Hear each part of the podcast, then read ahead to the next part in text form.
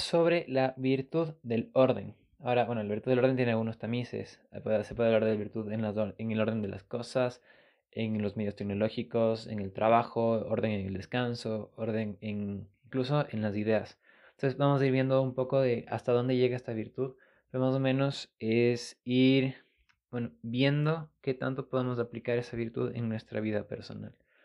El, el orden, bueno, me acuerdo una pequeña experiencia eh, cuando era chiquita en el colegio, que siempre nos habían puesto en las aulas hubo una, una campaña de orden, porque el orden es, es, la virtud que los niños más, más fácil pueden adquirirla, ¿no? De hecho, en las guarderías siempre se exige y se les pide a los niños que pongan todo en orden, o sea, que los escritorios, que los lápices que cuando acaban de hacer algo, que, que la canción de aguardar, aguardar cada cosa en su lugar, que, bueno, cada, porque es una virtud que se puede enseñar muy fácilmente a los niños y todos lo ven como algo eh, positivo, ser ordenado, ¿no? En el colegio había esta, esta frase que decía cada cosa en su lugar, uh, un lugar para cada cosa y cada cosa en su lugar. Un lugar para cada cosa y cada cosa en su lugar.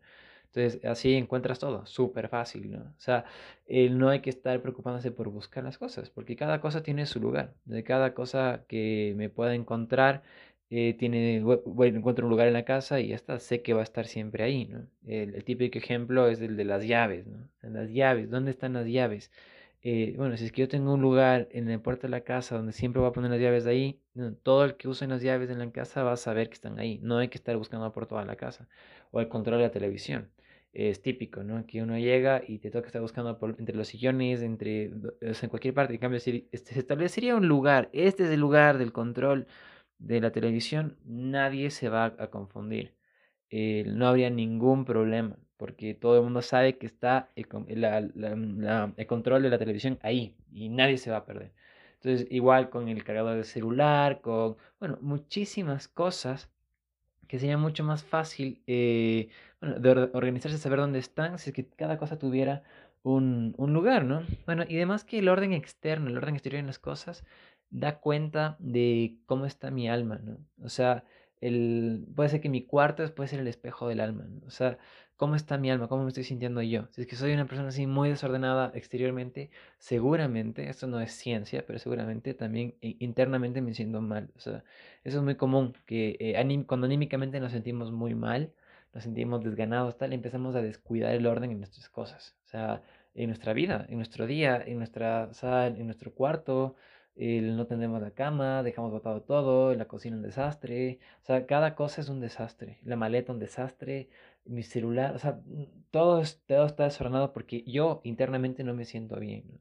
Entonces, el, pero sin embargo, ayuda mucho, eso en procesos de, de, de, terapia conductual, ayuda mucho el tema de tener siempre en orden las cosas, porque si es que yo tengo ordenado las cosas, me va a mostrar ¿Sabes qué me va a sentir bien? Hay este video que es famosísimo de si es que bueno, tiende tu cama todos los días, dice un marino, un marino del, del, de los Estados Unidos. Eh, y te va a dar muchísimas ventajas y tú me empiezas a dar todo un video, así que búscalo en, YouTube, es muy bueno. Tiende la cama todos los días de un marino. ¿no? Y, y, te va diciendo, bueno, ya si te va el día hecho pedazos, llegas a tu casa y dices, bueno, siquiera mi cama está tendida, ¿no? Eh, llegar a una cama tendida es, es, es, es rico, es, bueno, está ordenado y dices, bueno, puedo descansar. A veces que llegas y ves las cobijas tiradas por todas partes, dices, eh, no me da ganas de descansar, más bien me da ganas de botarme con la ropa que estoy y voy a dormir mal y demás. Eh, o sea, además que el orden nos da muchísimo orden, eh, muchísimo aprovechamiento del tiempo. Me acuerdo, hay aquí dos anécdotas. Una, había un, un, un científico en un laboratorio que, bueno, cuando le entregan el, el, el, laboratorio estaba hecho un desastre, todo, hecho un desastre, desastre, desastre completo, todo, o sea, botado por todas partes, los tubos de ensayo por donde sea, bueno, no, no sé mucho de, de, de, ciencia, pero todo estaba, las, las, las, balanzas, las cosas, todos los materiales, los elementos químicos, por todas partes, no botado. Y él, bueno, cuando tenía que dar clases, porque esto era en un colegio, el, solamente muy, muy inteligentemente, en vez de ponerse a arreglar todo y tomarse dos, tres días solito todo el trabajo, dijo, cada vez que daba en la clase, les decía a sus alumnos, si ven cómo recibieron el aula, el, bueno, cada vez que ustedes usen algo, lo van a poner en su lugar. Entonces puso un embrete en, en todas las cosas y cada chico usaba algo y después lo ponía en su lugar, cosa que tres semanas después el laboratorio estaba totalmente limpio. El, si cada uno pone lo que usa en su lugar, esto funciona increíblemente, ¿no? Eh, como profesor me cuenta que muchos chicos, sobre todo cuando hay, hay cosas de uso compartido, el, las aulas, cuando una aula es de todo el mundo, bueno, no nos preocupamos en que esté ordenada. Hay, aquí hay una cuestión también del, me acuerdo, en colegio en que yo trabajo hay unos, unos carritos donde se puede poner unos computadores. En cada carrito entran 25 computadores. Y cuando un profesor reserva, están, al principio del día están todas ordenadas porque hay una persona que se encarga de ordenar porque tiene que, que, conectar las computadoras para que se carguen y siempre está ordenadito para ver si es que están completas y demás. La primera hora siempre los estudiantes cogen el, el, la 1 está en el puesto 1, la 2 está en el puesto 2, la 3 está en el puesto 3. Después de esa hora ponen donde les da la gana. Entonces eh, ponen la 1 en la 15, la 20 en la 1, en la, o sea, y ponen donde les da la gana. Y el siguiente profesor que usa ya tiene más, se les es más difícil controlar quién está usando qué computadora y al final del día siempre el, esta persona tiene que poner en orden, o sea, su trabajo está en poner orden, lo que los chicos no, eh, no están poniendo orden ellos mismos. O sea, si es que cada uno sacase la computadora del uno y pone la computadora en el uno, está. Evitas trabajo de alguien más y, y, es más fácil seguir un control y ver si es que las cosas están bien. Incluso, bueno, en las finanzas y en esas cosas, en, en, la plata, si uno pone orden y uno calcula cuánto está gastando y demás, bueno, es mucho más fácil dar cuenta de cuánto está entrando, cuánto estoy gastando, cuánto, y es mucho más fácil ahorrar ¿no? o tener control de esas cosas. El que no tiene orden no puede controlar nada. Si es que no tengo orden en mi vida, tampoco voy a poder controlarlo. ¿no? Y la otra, la otra historia es de, de, un profesor, ese sí era un profesor mío que me contaba que en su trabajo, es de la universidad, en su trabajo él eh, tenía una cantidad de, eh, de, libros. Y que era de, de uso público en el, en el, trabajo, sobre todo eran leyes y códigos y demás. Él era abogado, es abogado. Entonces eh, decía que él ordenó en orden, se dio el, se dio el tiempo de unas dos horas ordenar todo en orden alfabético, todos los libros en orden alfabético y poniendo, o sea, un orden muy, muy claro, muy, muy lógico, ¿no? Lo que sé es que eh, al principio le decían como que qué, qué loco por el orden, tú que estás ordenando y tal. Y bueno, él después les hizo caer en cuenta, después de unas semanas que todo el mundo estaba usando la biblioteca y que él controlaba que estén poniendo en orden las cosas, les decía, miren, acabo de ahorrarles a ustedes siquiera ya, o sea, el tiempo que yo invertí en, en, esto, ya les ahorré a todos ustedes. Porque cada uno de ustedes antes se demoraba unos eh, tres o cinco minutos buscando los libros, buscando las leyes. Ahora ustedes van y ya está en orden alfabético y lo encuentran perfectamente como está, ¿no? Y ahorras tiempo de todo el mundo. Porque es lo curioso. El orden en los espacios públicos ahorra tiempo de muchas otras personas, no solo, no solo el mío, sino que ahorra el tiempo de los otros. Si es que cada cosa está en su lugar, bueno, no sé, en la oficina o en el, en el colegio, en, en, donde sea, si es que la grapadora está donde tiene que estar, todo el mundo va a encontrarla donde tiene que estar. Y si es que yo la dejo ahí, ahorro tiempo a alguien más que no esté buscándola por todas partes. El, o sea, el, el orden ayuda a, a, mantener todo mucho más control, controlado. Y no porque seamos, eh, no porque tengamos que ser unos locos del orden y unos obsesivos, no, pero ayuda mucho a la persona a encontrar muchas cosas. Me acuerdo ahora ya hablando sobre los medios tecnológicos, también es común encontrar gente que no se organiza en los medios tecnológicos. Me acuerdo ahorita de la anécdota de un profesor del colegio que decía que él en, hace unos años trabajaba en Estados Unidos y decía que intentó usar les dejaron usar a los chicos computadoras y él dijo, chévere, voy a hacer todo tecnológico. ¿no? Y después se dio cuenta de, uno, de unos, unos cuantos meses y dijo, bueno, mis estudiantes no, creo que están aprendiendo nada porque no puedo ver lo que están, porque hacen muchos trabajos y después se les pierden en el drive, se les pierden en todas partes, no tienen ordenado como en el cuaderno. Y decidió regresar un poco a la educación tradicional, de regresar a un cuaderno en que todo esté ordenado. Porque en el cuaderno, teniendo las cosas físicas, es más fácil ordenarlas. Pero en los medios tecnológicos es súper importante. Yo creo que ahorita eso de ordenar en carpetas, si tú te das tiempo, o sea, el, el, tiempito que me toma a mí ordenar cada trabajo que yo tenga en una carpeta, y bueno, eh, son 3, 4 o 10 segundos que me toma un rato. Si es que haces eso, eh, a un amigo le pasó después de toda la universidad, 8 semestres, dijo voy a ordenar todo. Y no se acordaba en qué semestre estaba, qué materias eran, ni nada. O sea, y no se acordaba. Los, los, los, los el, el, orden que había puesto en los nombres de los archivos era eh, deber 1 deber 2, eh, deber 3, y no, no había puesto nombres. En cambio, si tú pones deber 1 el, y pones el nombre del deber, es mucho más fácil que después te acuerdes y los puedas encontrar mucho más fácil, te ahorra mucho tiempo. Hablando de eso, me acuerdo que había una profesora que abría su mail y su drive y tenía, estaba completamente desordenado, mezclado todas las materias de primer semestre que daba, de quinto, de octavo, y cuando buscaba las presentaciones de lo que nos quería mostrar, uh, se demoraba unos 10 minutos, o sea, fácil. Y decía, ¿dónde está? Y se pasaba buscando. Y eso le pasaba a todas las clases.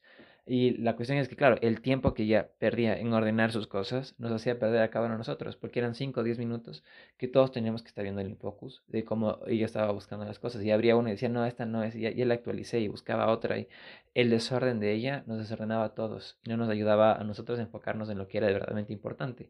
Y cada hora de clase perdíamos 5 minutos. Y uno dice, qué exagerado, 5 minutos, pero si sumas eso, de todas las clases, ya van siendo horas, ¿no?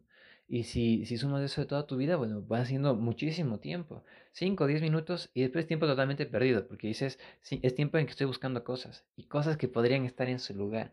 No, o sea, es, es eso. Si es que haría lo que tendría que hacer, debería estar todo sumamente em, ordenado. O sea, no hace falta hacer perder el tiempo a los demás. Puedo hacer que, puedo incluso hacer que el tiempo de los demás sea valioso. Si los considero valioso el tiempo de los demás, podría ser una persona más ordenada también eh, mis estudiantes, cuando uno está buscando un trabajo, una hoja un papel, abren la maleta y se les cae todo y todos los papeles. De, uno dice, em, se nota ese tipo seguramente no es un buen estudiante. O sea, o se le va a dificultar ser un buen estudiante porque no tiene todo ordenado.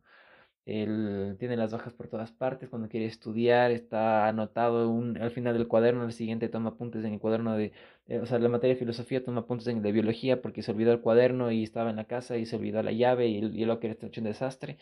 No te ayuda para nada, ¿no? En cambio, el orden eh, te ayuda a aprovechar mucho más el tiempo y, bueno, eso, darle el tiempo a lo que es las cosas.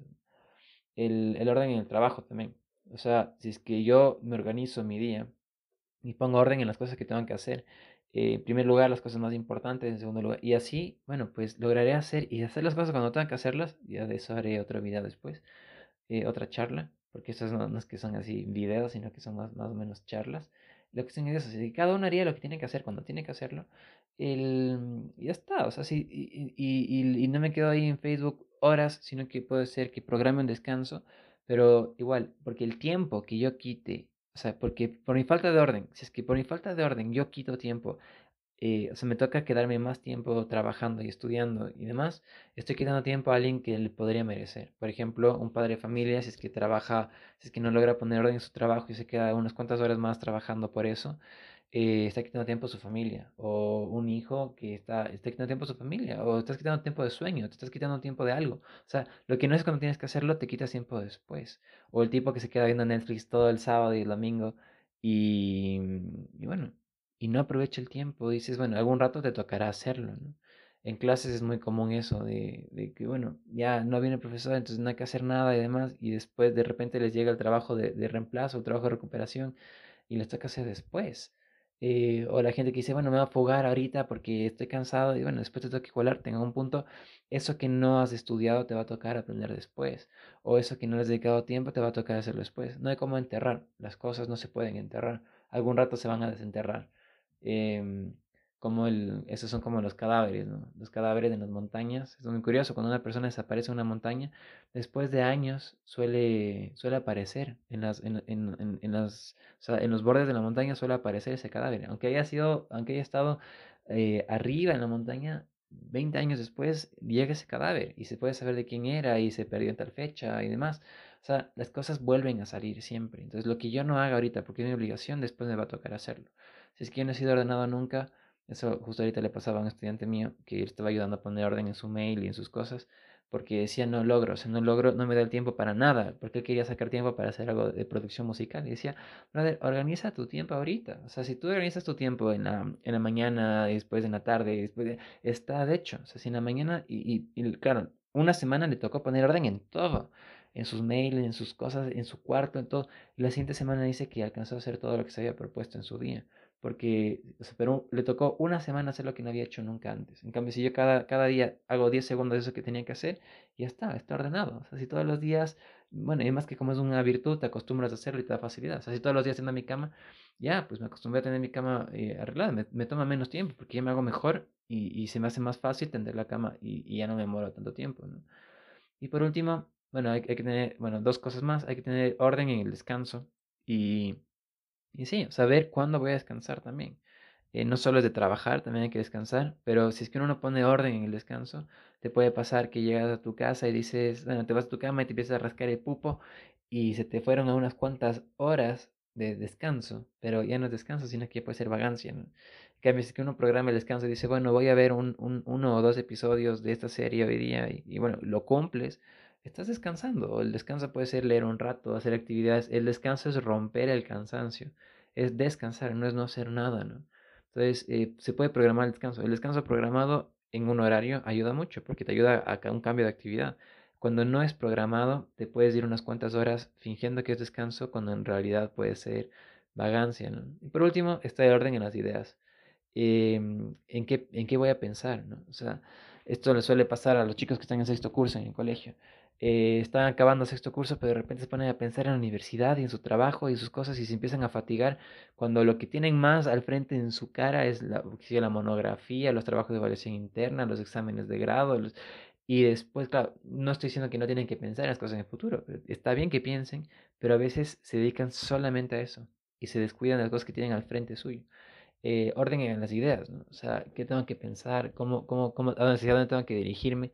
Y esto no se trata de estructurar la vida en todos los aspectos, sino de establecer lo mínimo para poder perseguir unos objetivos de mucho valor. O sea, lo mínimo que yo necesito para cumplirlo después. O sea, eso, acabar, la acabar el colegio, después ir a la universidad, pero eh, no estar fantaseando en el futuro, ni ser, ni programar toda mi vida de aquí en 20 años y ya sé exactamente qué es todo lo que voy a hacer.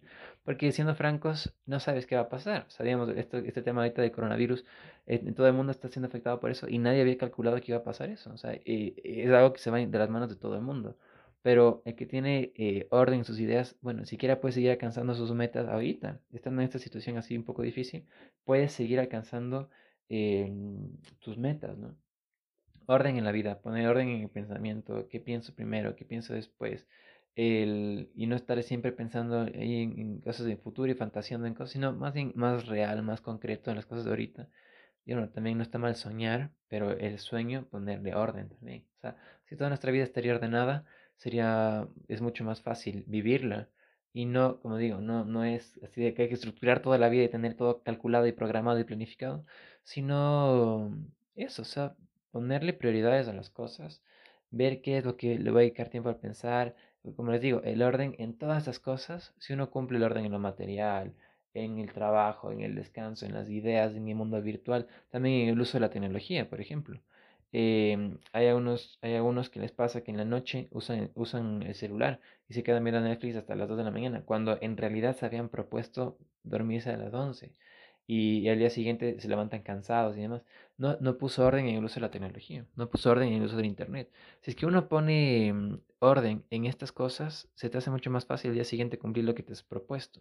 Pero el, el desorden genera un poco de, de, de desorden, genera caos al día siguiente y poner orden cuando diga, o sea, si es que viene una avalancha, poner orden frente a la avalancha es muy difícil. En cambio, si es que uno eh, propone, bueno, poner orden en muchas cosas, es, no se te va a venir ninguna avalancha en el futuro.